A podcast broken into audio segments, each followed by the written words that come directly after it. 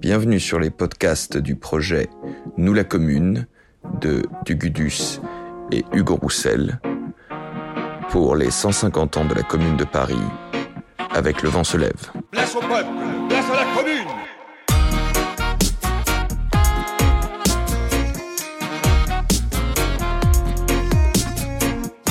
Aujourd'hui, nous recevons Pierre-Maurice Heidmann. Bonjour Pierre-Maurice Heidmann. Bonjour.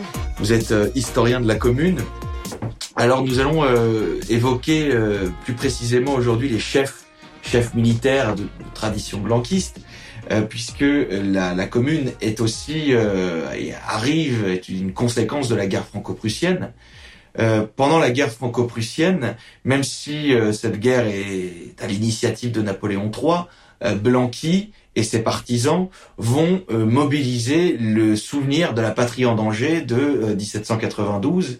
Alors est-ce qu'on pourrait un petit peu parler de ce qu'est le blanquisme et euh, de ce pourquoi il mobilise euh, le, souvenir de la patrie en danger de 92-93 Ouais, Blanqui, d'abord, c'est un, enfant de la, Révolution, c'est-à-dire que euh, tout le mouvement républicain révolutionnaire au, au 19e siècle est l'enfant des, sans-culottes et l'enfant des Jacobins et de, la tradition de la Révolution française.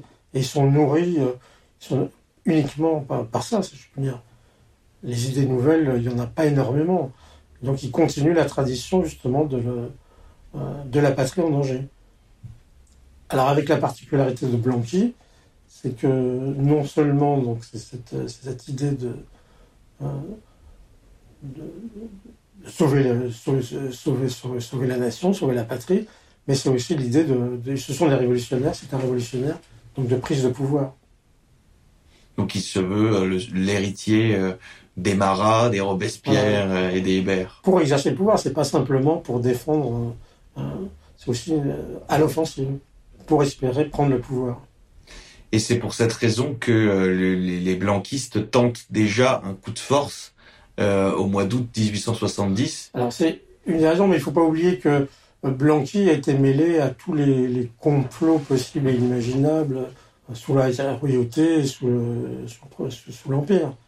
Oui, il avait déjà tenté un Il coup. avait déjà euh, ten- tenté plusieurs coups, plusieurs il, a- coups. il avait été enfermé. on l'appelait l'enfermé d'ailleurs. enfermé.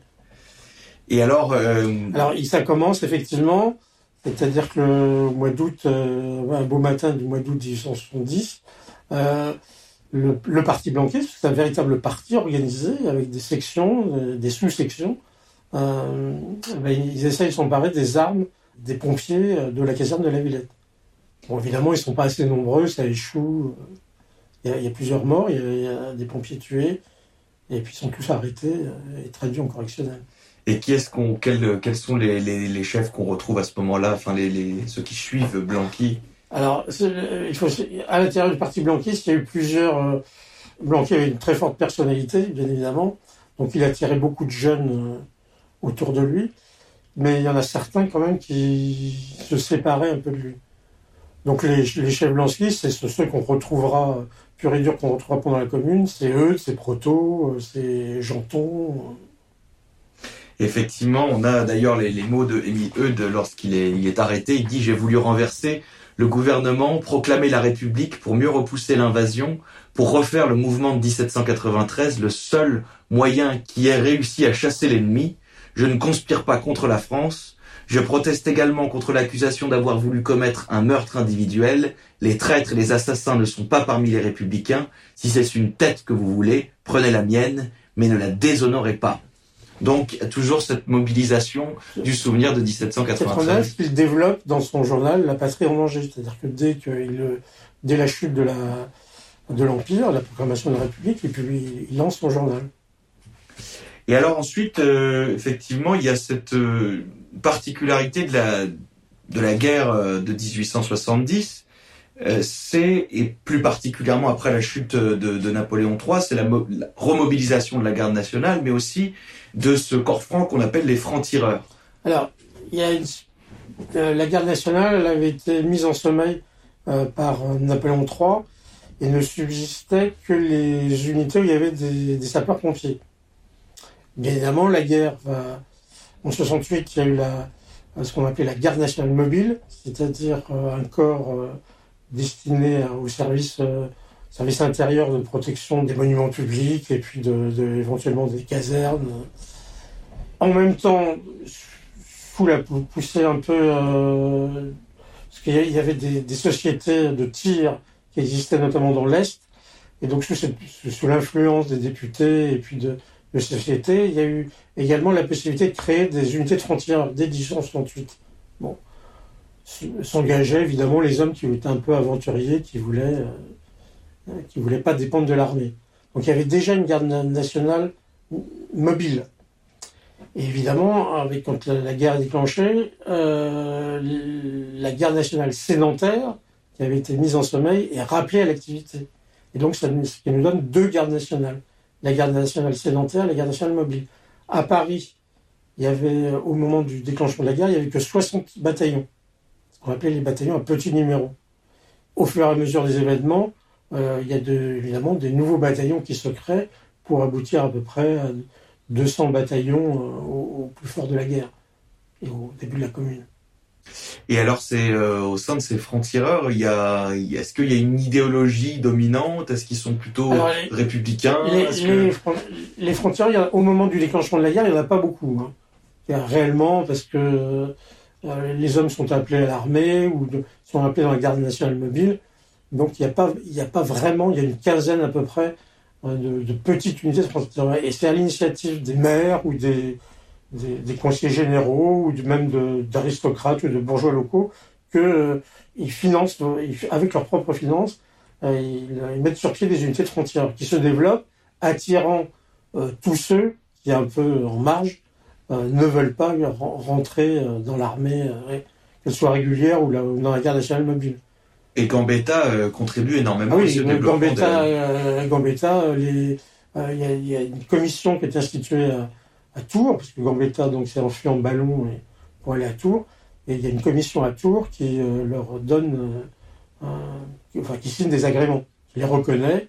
Alors ils doivent présenter un projet, euh, ils doivent dire qui les finance, et, et à ce moment-là ils, ils, ont la possibilité de recruter.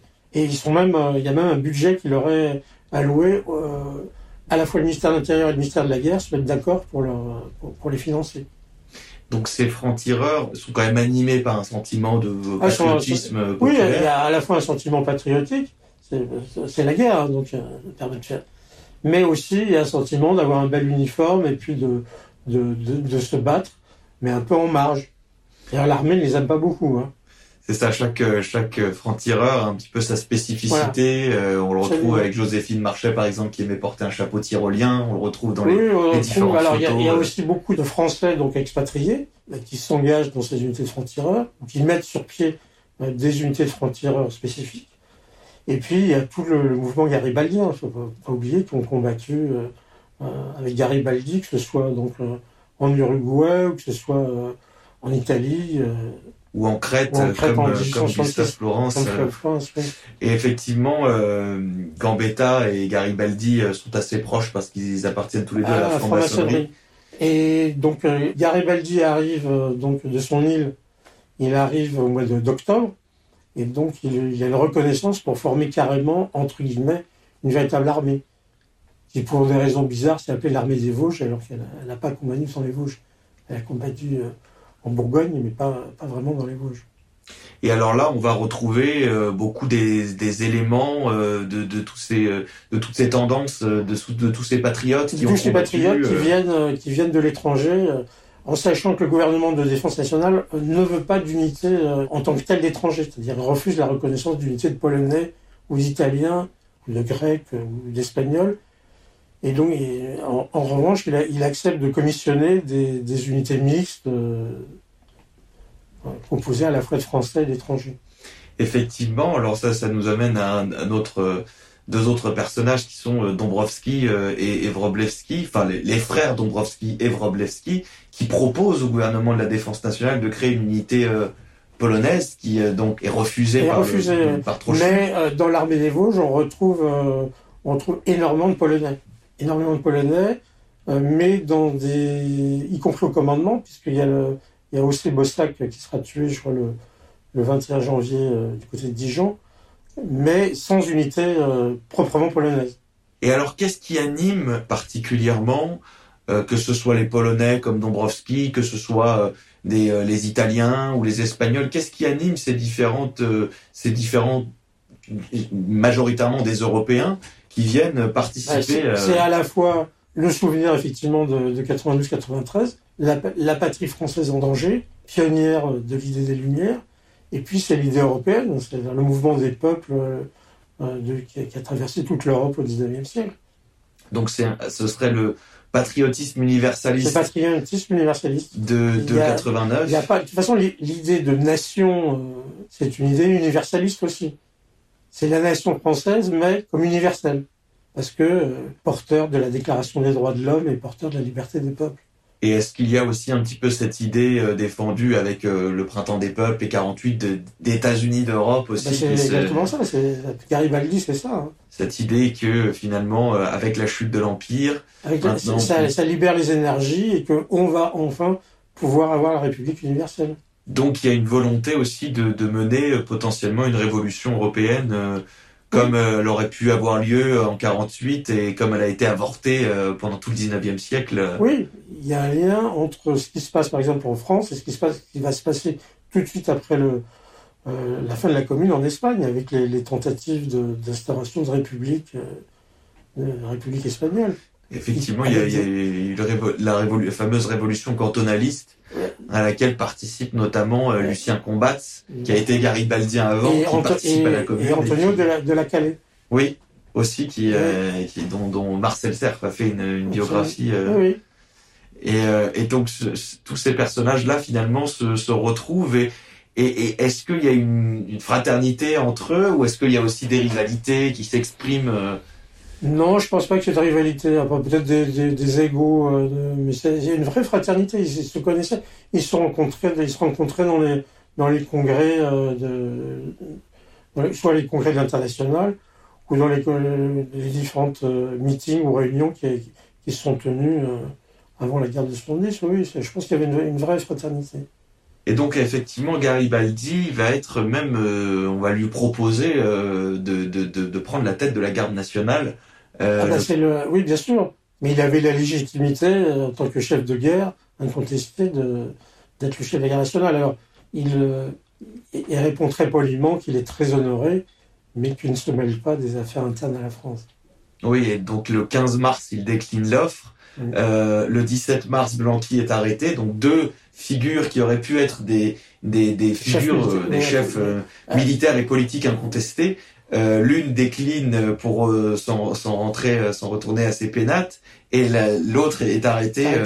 Et donc le, le, commandement est confié à un marin républicain, mais un peu fou, qui est Charles Lullier. Et alors quel, est le parcours de, de ce, de ce Charles Lullier alors, Ce Charles Lullier, c'est un, un, officier de la navale. Hein, il a fait l'école navale. il a eu des, des problèmes de discipline et de boisson euh, tout au long de son parcours. Il a menacé ses supérieurs, il a été mis aux arrêts, il a écrit des pamphlets euh, contre les différents ministres, et finalement il est révoqué de la marine, et traînant en Paris dans les différents cafés où on buvait de l'absinthe, euh, il, rencontre évidemment des, républicains de toute tendance. Et donc le, le 18 mars, il se précipite rue au siège du comité central avec son bel uniforme de marin. Et là, on lui propose spontanément, parce que c'est effectivement, il a la légitimité, il a le grade, il a la prestance, on lui propose le commandement de la garde nationale. Mais c'est presque un hasard si on lui propose. Euh, ah oui, c'est totalement, totalement un hasard. Parce qu'à part dans les milieux euh, républicains, entre guillemets, il n'était pas connu du, grand public. Hein. Mais il avait sa, sa, légitimité au sein du comité central de la garde nationale. Euh. Ah bah les, de toute façon, le comité central de la garde nationale, dont je pourrais reparler, c'est il euh, n'y a, a, pas de militaires en tant que tel, c'est des braves gens, gardes nationaux, euh, et donc une, les affaires proprement militaires, ils ne les connaissent pas. Donc ils voient un militaire vivant sur sa réputation, ils lui confient le pouvoir, ils lui confient le, commandement. D'ailleurs, le du 18 au, au 25-26 mars, euh, se comporte admirablement, c'est-à-dire que c'est lui qui prend les premières mesures militaires de, de prise de pouvoir, d'occupation des lieux, occupation des lieux stratégiques, et a rien à dire là-dessus. Et alors ce comité, euh, justement ce comité central de la garde nationale, euh, il est composé finalement de, de, de, personnalités qui ne sont pas tant des militants euh, socialistes ou non, révolutionnaires. Ce ne sont, pas des, ce sont pas des militants socialistes. La garde nationale, donc elle est de la Seine, hein, elle se développe considérablement, c'est-à-dire qu'on en arrive à peu près au moment de l'armistice, au, mois de janvier 1871, à peu près 200 000 hommes, ce qui est énorme. Hein, la population parisienne, il y, a, il y a 2 millions de personnes à peu près. Hein. Et 200 000 hommes avec, des armes. Et ils, ils, se sont radicalisés au fur et à mesure du, siège, voyant l'incapacité de combattre, combattre l'ennemi, voyant toutes les lacunes dans le commandement dans, dans l'approvisionnement. Et donc, euh, ils se mobilisent au moment des élections. Alors, il y a eu des tentatives, il faut le dire, pendant le, le siège déjà d'organisation. C'est-à-dire que les, même des bataillons pas très politiquement avancés se sont quand même euh, structurés, ont essayé de se de, de s'organiser en comité ou en club euh, de clubs de la guerre nationaux. Comme un espèce de syndicat, en fait. Syndicat de défense des intérêts de la guerre nationale. C'était ça l'idée partie. On défend nos intérêts. Et nos intérêts passent aussi par le fait d'être une unité militaire efficace. Et alors, à l'approche des élections, euh, ils ne veulent pas être indifférents aux élections, et donc il y a des comités et des réunions qui s'organisent pour savoir comment la garde nationale va intervenir pendant les élections. Alors, en sachant que une des clauses de l'armistice qui a été négociée, c'est que la, la, garde nationale de la Seine garde ses armes. Ce qui évidemment n'arrivera pas en définitive. Alors, s'il n'avait pas gardé ses armes, et, et, dans les armes, il y a les fameux canons. Bien évidemment, le canon de Montmartre, et, et d'autres d'ailleurs. Oui, puisque c'est effectivement la garde nationale qui rassemble les canons à Belleville, à Montmartre, enfin sur les buts euh, dans les endroits stratégiques. Au bout de Chaumont, euh, au bout de Chaumont, il y a aussi au parc de Wagram, enfin il y en a, il y en a partout hein, des canons. Et alors, euh, au sein de cette garde nationale, il y a quand même quelques éléments qui appartiennent un peu à cette tendance blanquiste. Alors, c'est systématique, c'est-à-dire que Blanqui ordonne à tous ses lieutenants de rentrer dans la garde nationale, et si possible de se faire élire. Ce qui n'est pas très difficile. Alors, c'est aussi le principe démocratique. Alors, il faut savoir que depuis la Révolution, la garde nationale, c'est une des seules institutions où on pratique l'élection. L'élection des sous-officiers et parfois, à certaines époques, des, officiers, jusqu'au jusqu'au grade de, capitaine. Et ensuite, au niveau du commandement, ils sont effectivement nommés. Et donc, il y a une tradition de, y a une tradition de, démocratie dans la, dans la garde nationale. On ne retrouve que en fait dans les conseils de prud'homme, parce que les conseils de prud'homme sont effectivement aussi composés de, de, de, juges qui sont élus. Et donc dans ces euh, dans ces rangs, on va retrouver des, des euh, différents profils dont on peut peut-être dire euh, un mot. Déjà, on pourrait peut-être dire un mot de, de Gustave Flourens, qui qui est un de ceux qui. Oui, alors Gustave Flourens, il n'est pas directement dans la guerre nationale. C'est-à-dire que bon, Gustave Flourens, c'est un brillant intellectuel hein, qui a combattu donc en Crète et qui se retrouve à Paris et il veut combattre évidemment et donc il a l'opportunité de, prendre la tête d'un groupe de frontières, les tirailleurs, tirailleurs de Belleville. Et là, il va, il va s'avérer, alors qu'il n'a pas de formation militaire en tant que tel, il va s'avérer être un, un, organisateur et un, un, tacticien de bonne tenue. Et donc, il va participer à tous les événements politiques de, de tentatives de prise de pouvoir jusqu'à la, jusqu'à la commune celui qu'on surnomme le Chevalier Rouge et qui est à l'initiative de la journée notamment du 31 octobre 1870 et, et du 22, 22 janvier, janvier 71. Oui, absolument. Et alors à chaque fois euh, sur un mode d'action et de, une tentative de prise de pouvoir un peu à la blanc à la Blanqui oui, finalement. Oui, oui, tout est, oui. On arrive, on rentre dans l'hôtel de Zille et on essaye de, de, de, de, proclamer, décréter. De euh... proclamer la commune. Mais ne pas oublier que ça, les, tous les historiens ne savent pas, c'est que le, le, la proclamation de la République, le 4 septembre, euh, en fait, ce sont les blanquistes qui, qui ont envahi donc euh, l'Assemblée et qui euh, ont dit termine l'empire, terminé, et direction l'hôtel de ville. Et, ce sont, les, et... ce, ce, sont, ce sont les blanquistes. Alors les blanquistes se sont mis en fait à la tête des gardes mobiles oui. qui avaient été rapatriés du, camp de Chalon. Et les gardes mobiles qui avaient été rapatriés du camp de Chalon parce que les conditions de vie étaient absolument déplorables. Et donc, ils ont été rapatriés sur Paris, mais euh, ça n'allait pas mieux à Paris, et donc ils, revendiquaient, et donc le, le, les blanquistes se sont mis à la tête de ce mouvement pour envahir le, pour envahir l'Assemblée, euh, l'Assemblée législative. Et donc, ils ont dissous et ils ont proclamé la République et ils ont envoyé tout le monde à l'hôtel de ville. Donc à chaque fois, il y a, il y a, cette, euh, il y a cet objectif de prendre l'hôtel de ville. Hein. Oui, prendre l'hôtel de ville, Euh, c'est vraiment le, le, Le lieu, le lieu du pouvoir, lieu du pouvoir parisien. Oui. sur lequel Blanqui s'était euh, cassé les dents en 1839 déjà, et à chaque fois, Oui. on, essaye de le, de de récupérer, et, et le 18 mars, ça fait partie des points stratégiques. Bah, le qui- 18 qui mars, c'est exactement la même chose. C'est-à-dire qu'une fois que euh, le le gouvernement et l'armée a quitté Paris, euh, où, où est-ce que s'installe le, seul détenteur du pouvoir, c'est le, qui est le comité central. Il s'installe, il va à l'hôtel de ville, alors qu'il siégeait, il siégeait pas euh, à l'hôtel de ville, il siégeait rue, rue Baffroy. Et alors ce jour-là, on retrouve aussi euh, le le 18 mars 1871 sur la butte un, un autre euh, chef militaire blanquiste dans la personne de Bergeret. Oui, alors Bergeret, il, est, ouais, bon, il a une personnalité un peu plus, euh, un peu plus fade. C'est un, c'est un ancien militaire hein, qui a une- un parcours militaire et qui bon, aimait bien parader et bon, qui, un authentique républicain, hein, il n'y a, pas de doute, blanquiste et euh, évidemment il, euh, il joue son rôle de, militant. Mais, tous, je veux dire, tous, les, tous les militants, il y y personne n'est resté, ne pouvait passer à côté du 18 mars, c'est évident. On retrouve aussi euh, quelqu'un comme Jean-Louis Pindy, qui euh, lui est plus un militant ouvrier initialement.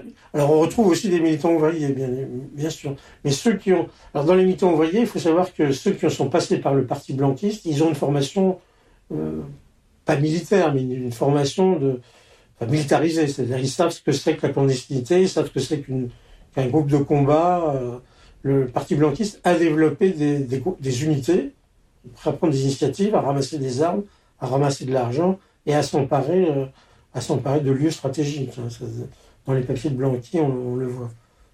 Et alors vous, vous avez fait euh, plus précisément une biographie sur euh, sur Émile Duval. Est-ce qu'on peut rentrer un petit peu plus dans les détails de ce, de ce personnage euh, qu'est Émile Duval Alors, Émile Duval, c'est un Parisien, c'est un ouvrier parisien. Sa mère était blanchisseuse dans le 13e. Il a fait d'assez bonnes études. Il a travaillé dans les fonderies. pendant- C'est un ouvrier fondeur. Et bah, comme beaucoup de militants ou- ouvriers, comme beaucoup d'ouvriers au- à la- dans cette fin du XIXe siècle, il s'est radicalisé par la lecture, par la fréquentation des, des clubs. Euh, Il est à la fois donc dans le parti blanquiste et dans l'international, dans la première internationale. Et alors, c'est effectivement lui qui, euh, qui fait partie aussi de, des, des chevilles ouvrières du 18 mars, puisque c'est lui qui se saisit Alors, de, de, de la rive gauche. C'est plus que ça. Beaucoup plus que ça. Alors, il faut savoir qu'en 1870, il y a une très grande grève des ouvriers fondeurs de Paris et qu'il avait rencontré donc enfin, euh, l'international à Londres.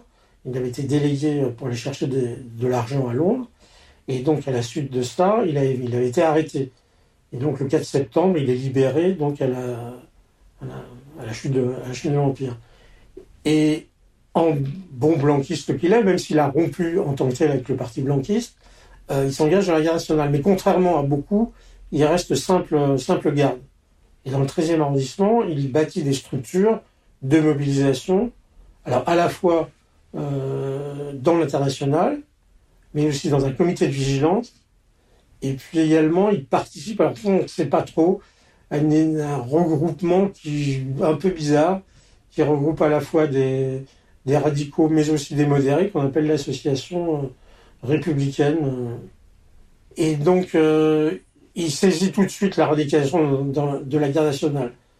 C'est-à-dire qu'ils sont très bien que les gardes nationaux n'en peuvent plus, qu'ils ils sont en train de, de, vraiment de se mobiliser, de basculer dans, l'idée révolutionnaire, dans la pratique révolutionnaire.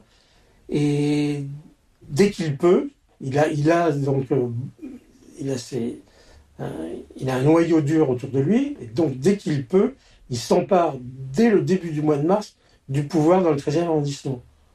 Le 13e arrondissement est aux mains, entre guillemets, des, futurs communards dès le début du mois de mars. C'est-à-dire un double pouvoir qui s'exerce. Ils s'emparent de la facture des, gobelins, ils ils s'emparent des missions euh, qui sont dans la manufacture, ils envahissent les commissariats, ils s'emparent des armes, et ainsi de suite.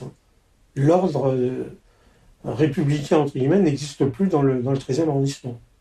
celui du moins d'ordre républicain, mais de la République démocratique et République, sociale. absolument. Et donc c'est pour cette raison qu'assez facilement, euh, au moment du 18 mars, il peut se saisir Ah de D'abord, il s'est- autoproclamé euh, général de la, du 13e arrondissement, officier supérieur. Il a écarté donc euh, les- les- le commandement de euh, régulier de la garde nationale dans le 13e arrondissement. Et donc, il a installé un comité. Et donc, dès le 18 mars, il apprend euh, ce qui se passe. Il, eh ben, il mobilise ses gardes nationaux euh, pour, euh, pour marcher sur la préfecture de police. sur cette fameuse préfecture de police qu'on appellera ex-préfecture de Ex- police ex-préfecture de police. et dans laquelle il fera finalement figure de de modération à, côté d'un Raoul Rigaud qui sera un peu plus Bah, C'est-à-dire que lui, il, il agit en tant que blanquiste indépendant par rapport à la préfecture de police, parce que c'était un des objectifs, évidemment, stratégiques avec l'hôtel de ville. Mais il y en a un autre qui avait les visions, parce que lui, il avait travaillé pendant le, siège, euh, il ne pensait qu'à ça, c'était Raoul Rigaud, effectivement, mais lui qui est un pur blanquiste. Lui qui euh, d'ailleurs avait déjà s'était déjà installé euh, pendant le Oui, à la, à la préfecture de police et en avait été délogé euh, après le, le coup du, du, du 31 octobre Oui, euh, c'est ça, c'est- 1870. Et donc, il y a, il y a en fait, ils sont tous les deux, ils sont un peu rivaux dans le, à la préfecture de police. Il y a une rivalité entre Oui, entre il y a une rivalité entre les deux. Ils n'ont pas la même personnalité. Et alors, euh, avant de, de continuer sur le rôle de Duval euh, plus précisément pendant la Commune, euh, vous avez évoqué des, des éléments qui sont intéressants. Ça, c'est plus sur l'hi- l'histoire de la, de, de la Commune et de l'avant-Commune à l'échelle des, des arrondissements. Il y a des clubs, il y a des comités de vigilance, euh, il y a la mairie. Donc, il y a plusieurs euh, Ouais. entités comme ça qui, qui cohabitent les unes avec les Oui, autres. absolument, oui, oui. On, se, on discute beaucoup, il y a des, la presse fleurit, il y a énormément de... La République libère, euh, évidemment, le- les énergies. On discute, on se radicalise, on, se politise dans les, clubs, dans les réunions, euh, dans les mairies, euh, partout où on peut. Et dans les fameux comités de vigilance, on sait que le, plus célèbre, c'est celui du 18e, où on retrouve Louise Michel, Anna Jacquelard et, et Théophile Ferré, mais, et d'autres, comme Bergeret d'ailleurs. Mais Alors, dans- euh, ces comités... euh, Alors, dans le 18e, il y en a plusieurs, un comité. Il n'y en a pas qu'un seul. hein. C'est très compliqué, les comités de 18e. Il y a plusieurs comités euh, qui cohabitent. les historiens confondent souvent. ils ont le nom de comité, comité de 18e. Mais alors, ce fameux, ces fameux comités de vigilance, ils ont, euh, ils ont, ils ont pour rôle d'avoir une vigilance politique vis-à-vis des maires. Alors, en fait, il y a deux, deux entités. Il y a le- le- les comités d'arrondissement et puis il y a les comités de vigilance. Et les comités de vigilance, beaucoup sont à l'inspiration des blanquistes. Là aussi, il y a une sorte de mainmise, d'investissement. Oui, tout à fait. C'est-à-dire de, de dire dans les comités d'arrondissement, c'est pas assez radicalisé. Et donc, nous, on va aller beaucoup, on veut aller beaucoup plus loin. et il y a une place aussi importante des blanquistes dans le- au sein des clubs. Comme orateur, bien évidemment. Les clubs, ça a commencé avec la, ce que Napoléon III, donc, a autorisé euh, les réunions publiques. Et donc, dans la préparation des différentes élections, euh, il y a des, il y a des réunions publiques et, et des clubs qui se réunissent euh, régulièrement pour préparer les élections, mais aussi pour discuter en général. Évidemment, avec le, la guerre, le siège, ça, ça- ça prend une place très importante. Et une radicalisation aussi dans le discours. euh, dans le- et des, des rappels justement de, euh, de 1793. Et donc de l'idée de commune. Et ça, c'est aussi un, un élément qui est très investi par Duval. Duval est présent aussi dans les Duval clubs est, du 13e. Duval est dans son, dans son 13e, il, a, il, a son, il, a, il, il prend la parole dans les clubs et dans, et dans le comité de vigilance. Il y a plusieurs clubs. Et alors il est en lien du, Duval, il est en lien avec euh, donc le 14e et le 15e, où il y a aussi euh, il y a énormément de radicali- radicalisation. Mais sa notoriété, elle est aussi due à cette, euh, au fait qu'il a été l'une des, figures principales de la grève des bronziers. euh, Oui, Et qui font Ah oui, il est connu, euh, enfin, il est légitime. C'est un des animateurs de la, guerre- de la, de la grève. Il a été en prison, il été emprisonné, il est membre de l'international. C'est une figure incontestable incontournable. Et alors ensuite, Duval euh, donc participe et est un des, des- des personnages les plus importants du, du- de la journée du 18 mars et de cette, de cette prise de possession de Paris par la garde nationale. Et après, il contribue particulièrement à la tenue des élections euh, du 26 mars. Alors, il est plus réservé sur la tenue des élections parce que dès le, dès le, alors, je me souviens plus de la date, le 19 ou le 20, euh, il, euh, il y a une proclamation où il dit euh, nous avons la légitimité, la plus belle, c'est l'insurrection et euh, le peuple détient le pouvoir. Donc, je pense qu'il est plutôt réservé sur la tenue des élections. Donc, il a plutôt une position de blanquiste, euh, Oui, de blanquiste. Pure, pure, pure souche. Oui, mais avec l'idée, c'est qu'on a le pouvoir, le peuple a le pouvoir. Oui. C'est pas l'idée, le parti a le pouvoir. L'idée, c'est le peuple qui a le pouvoir, du fait du 18 mars. Mais comment est-ce qu'il le conçoit à ce moment-là? Est-ce qu'il a une vision précise du non, pouvoir je pense pas qu'il le- euh, je pense pas qu'il ait de, de vision de, de pouvoir. Il a le pouvoir. Les, les révolutionnaires ont, le peuple a le pouvoir, euh, et les révolutionnaires ont le pouvoir dans Paris. Donc il imagine peut-être une démocratie sectionnaire euh, façon euh, club euh, de Oui, 1793, pro- euh, probablement, oui. plus la dimension de l'auto-organisation des travailleurs, euh, par cette espèce de pré-syndicalisme auquel il a, il a, il a, il a contribué Oui. sous l'Empire. Mais néanmoins, se tiennent les élections du 26 tiennent. mars. les élections. Alors, il faut dire qu'il a, si on continue sur Duval, il a, d'abord, il a eu un souci le 18 mars. C'était, euh, c'est l'arrivée du général Chanzy à la, à la guerre de service. Il a dû régler le problème. Et ça s'est assez mal passé. Bon, Chanzy a été mis à la prison de la santé. Et puis finalement, il y a- le comité central a ordonné donc euh, euh, sa libération. Donc euh, là, Duval, ça lui a pas beaucoup plu. hein. Parce que lui était au contraire pour Ah bah lui, faire euh, fusiller Chanzy, absolument fusiller Chanzy. comme, Clément Thomas et, Voilà. et discute pas et on, on va fusiller tout ça. Donc il a déjà ce premier problème. Alors ensuite, systématiquement, il organise la, prise de pouvoir dans Paris en sachant que il y a des tractations, bon, c'est l'histoire de la commune, hein, il y a des tractations entre le comité central et les maires d'arrondissement euh, modérés ou, ce qu'on appelait de l'ordre, euh, sont restés dans Paris. Et donc euh, l'idée l'idée de Duval, c'est de balayer tout ça. hein. Et donc que ce soit les, les maires euh, du Parti de l'Ordre, y compris ceux qui sont euh, les, les, du Parti des maires. euh, oui, qui le parti sont, des euh, maires, oui, Thierard, Clémenceau, euh, oui, non, c'est Pas de il n'est pas partisan de la Non, conciliation. pas de conciliation, vous me, vous me balayez tout ça. Et c'est lui qui envoie euh, ses, ses bataillons les plus durs contre les, les manifestations des habits de l'ordre. Le 21 mars, du 21 pour mars, oui. la, la manifestation. Et est-ce que Duval faisait partie de ces gens qui considèrent qu'il aurait fallu, dans la foulée de l'insurrection du 18 mars, attaquer euh, les Versaillais Oui. Et euh, Ah oui, regrette que ça ne se fasse pas. euh, euh, bah, c'est une idée, c'est il, il- faut avancer, il faut avancer. C'est-à-dire plus on avance, plus les autres reculent. Dès le 18 mars, il voulait marcher sur Versailles. Et alors ensuite, il est. En sachant qu'il était extrêmement populaire dans le 13e et que tous les bataillons du 13e, voire du 14e, voire certains du 15e, lui obéissaient au doigt et à l'œil. Donc euh, il n'y avait aucun problème euh, pour les faire, euh, pour les faire marcher.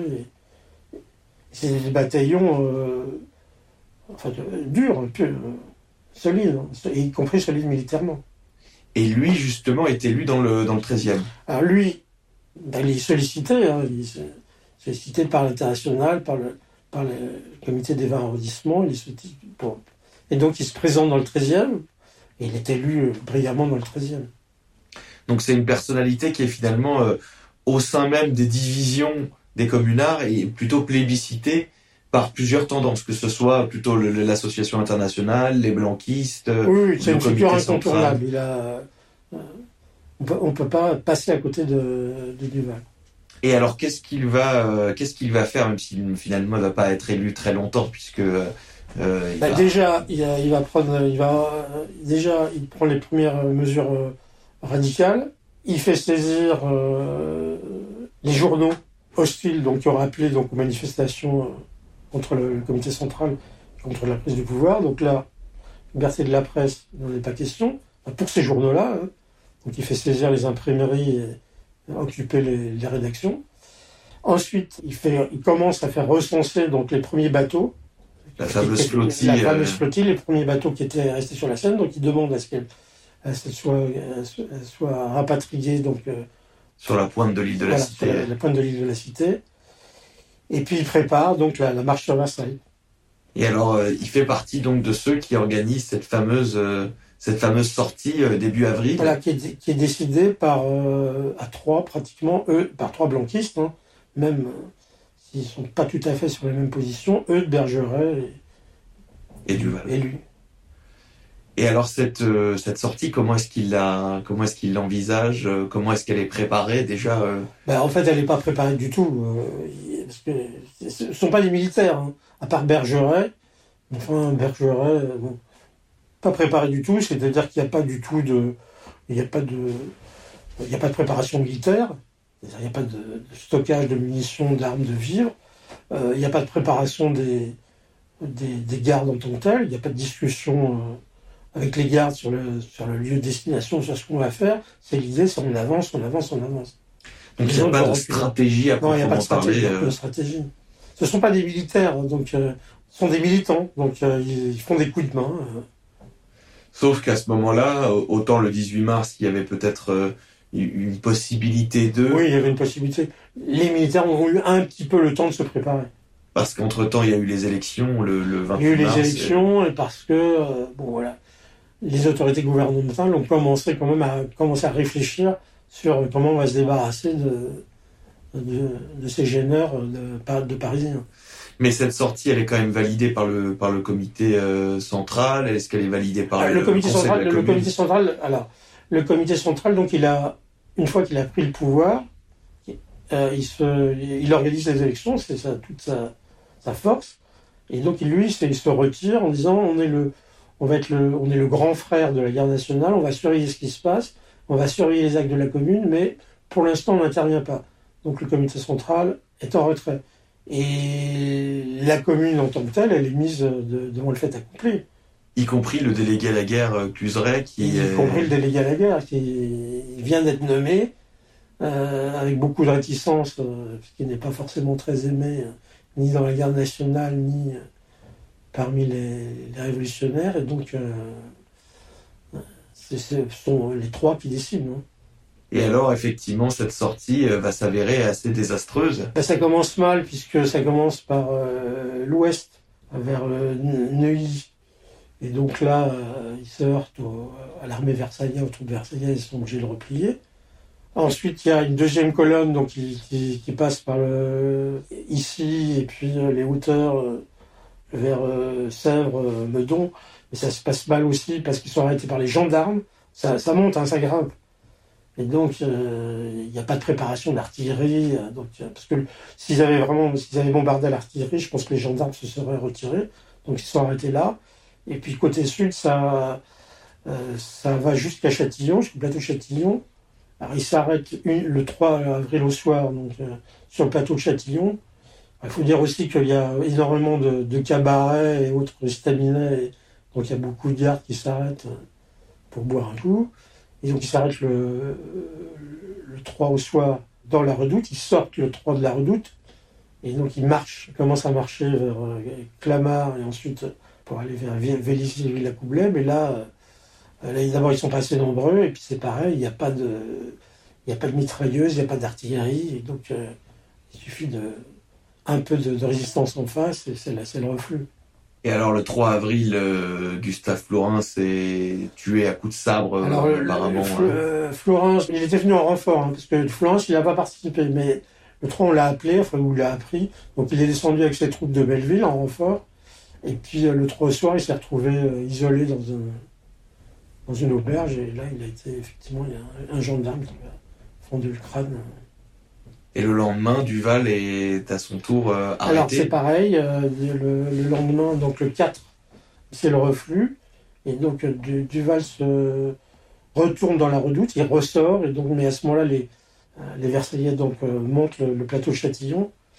Et donc, la, redoute est encerclée. Et donc, Duval se, a, avancé un peu. Il, il a essayé de se faufiler. Et puis, il est reconnu. Et il y avait arrêté. effectivement aussi Élisée Reclus qui faisait partie. Alors il y a Élisée Reclus qui faisait partie, euh, qui faisait partie de. Mais euh, Élisée Reclus est de la 5e Légion, du 5e arrondissement, et il faisait partie effectivement des prisonniers ce jour-là. Il, y a- il y a eu énormément de prisonniers. Et Duval, on lui promet au départ la vie sauve. Et en réalité, euh, lorsque... Il n'a pas été reconnu. Ah, il faut dire aussi que le, le problème de Duval, c'était son. Et de- d'ailleurs de, de tous les officiers de la guerre nationale, c'est qu'ils portaient leur grade, et, donc, et surtout Duval qui, qui aimait bien un peu. Bon, un bel uniforme, et donc il a été reconnu.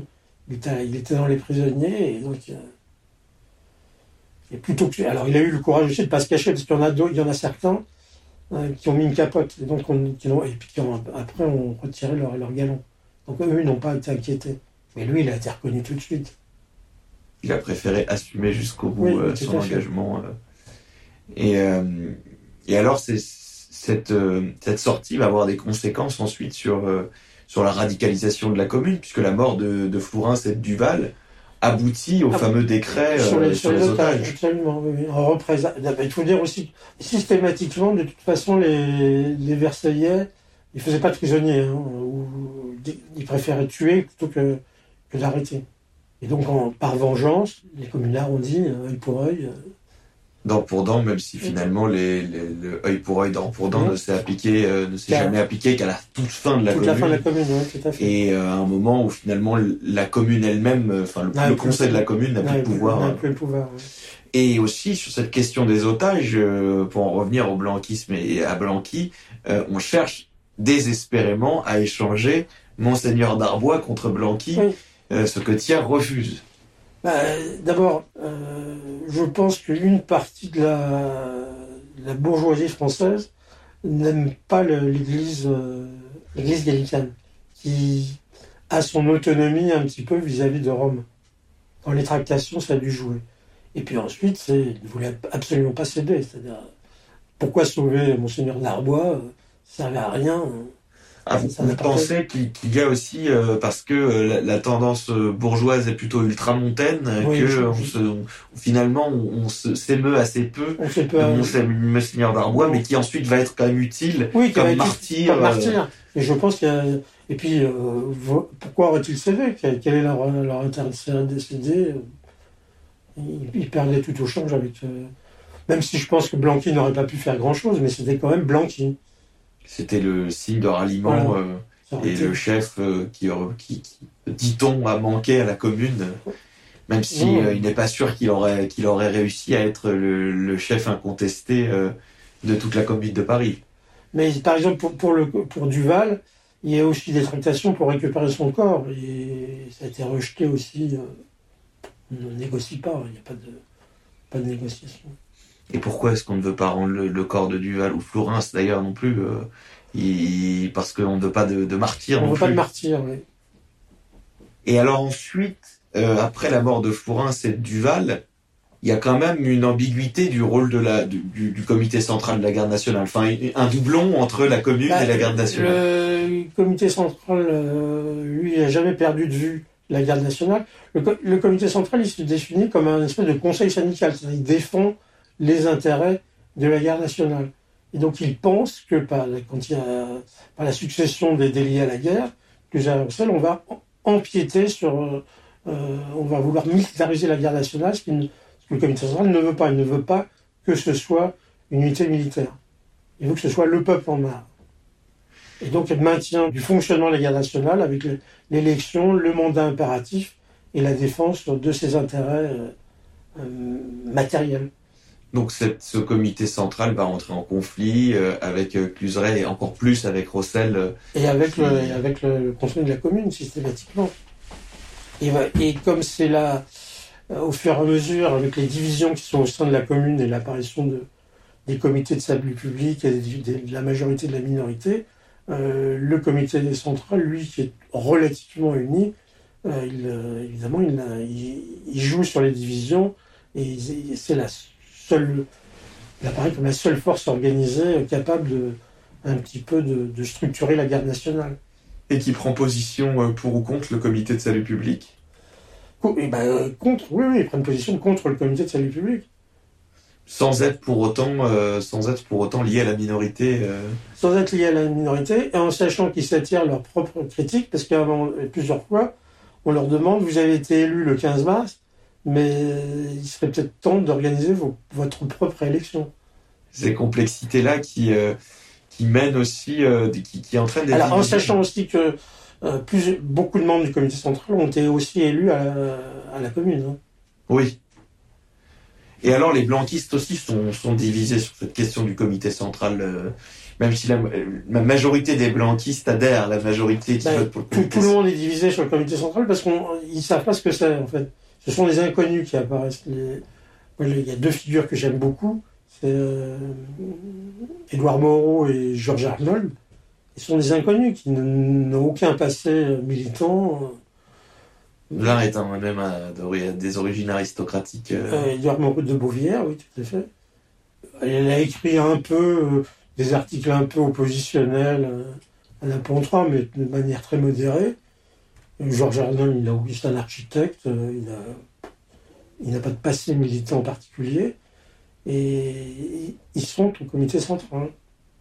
et sur le. Il y a aussi, bon, il y a une autre figure que j'aime bien, c'est Nestor Rousseau. Il y en a plein comme ça. C'est tous des inconnus. Et ces figures-là, euh, que ce soit les figures du blanquisme ou que ce soit les figures euh, de manière plus générale de la, de la garde nationale, euh, quel va être leur, euh, le- leur, leur avenir après la, la, la, la répression, après la semaine sanglante, et Ouais. surtout après l'amnistie de 1880 Euh, Il y, a- bah, il y en a qui laissent la vie. Hein. Édouard Moreau est fusillé.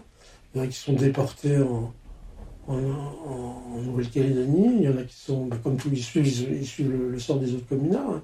Ils sont réfugiés en, en Angleterre ou en Belgique ou en Suisse. Ils, suivent le mouvement républicain après et révolutionnaire de la fin du 19e. hein.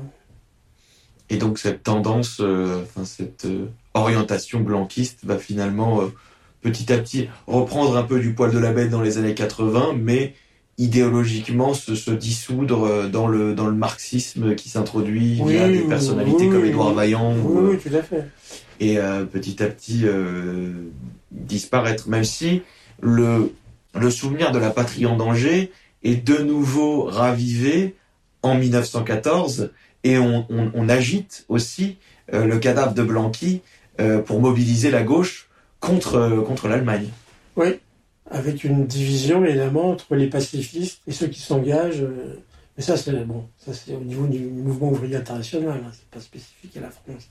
Mais le le, blanc, le blanquisme, c'est vraiment une, une particularité française. hein. C'est-à-dire, c'est autour de la, de la figure d'un personnage légendaire qui est, qui est Blanqui, qui a structuré donc autour de lui tout un, un, un noyau de jeunes euh, qui n'auraient pas eu ce, ce parcours. Alors, il y a un personnage qui, ne- qui a un rôle important aussi, mais qui est tué le 22 janvier.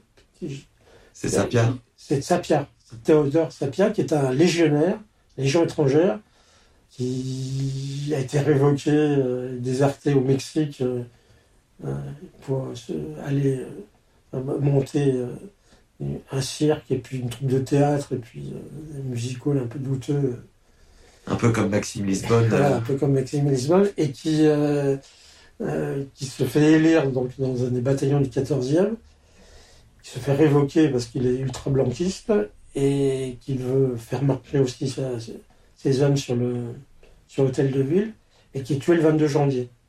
Alors lui, qui, est, qui eu peut-être le même rôle que Duval dans le, dans le 14e arrondissement. Et un de ses, un de ses disciples, entre guillemets, euh, c'est un gamin de 20 ans qui s'appelle Lucien Félix Henry, qui va se voir pour, propulser le colonel de la 14e Légion à 20 ans, sans rien connaître de, de l'armée, de savoir t- porter un fusil de sa vie, il tire une seule, une seule cartouche, et qui va être fait prisonnier aussi euh, avec Duval, donc le, le 4 avril. Mais lui, il aura, il aura caché donc son, son uniforme, et donc il a pu arriver à Versailles euh, sans être inquiété. Et alors, à, à votre avis, euh, aujourd'hui, qu'est-ce qui reste euh, un peu de cette, euh, de cette tradition blanquiste Bah, pas grand-chose, je pense, pas grand-chose en fait. À part peut-être euh, l'idée de la prise de pouvoir et du parti. euh, on, on travaille pour la prise de pouvoir. Blanqui disait ça, on, on veut prendre le pouvoir. Euh, Blanqui, dans tous ses écrits, se méfie du peuple. hein. C'est celui qui prend le pouvoir, c'est le parti au nom du peuple. Donc, est-ce qu'il y a des filiations avec des, mouvements politiques actuels? Ça, je laisse chacun vivre de ses interprétations. D'accord. Merci beaucoup. Place à la commune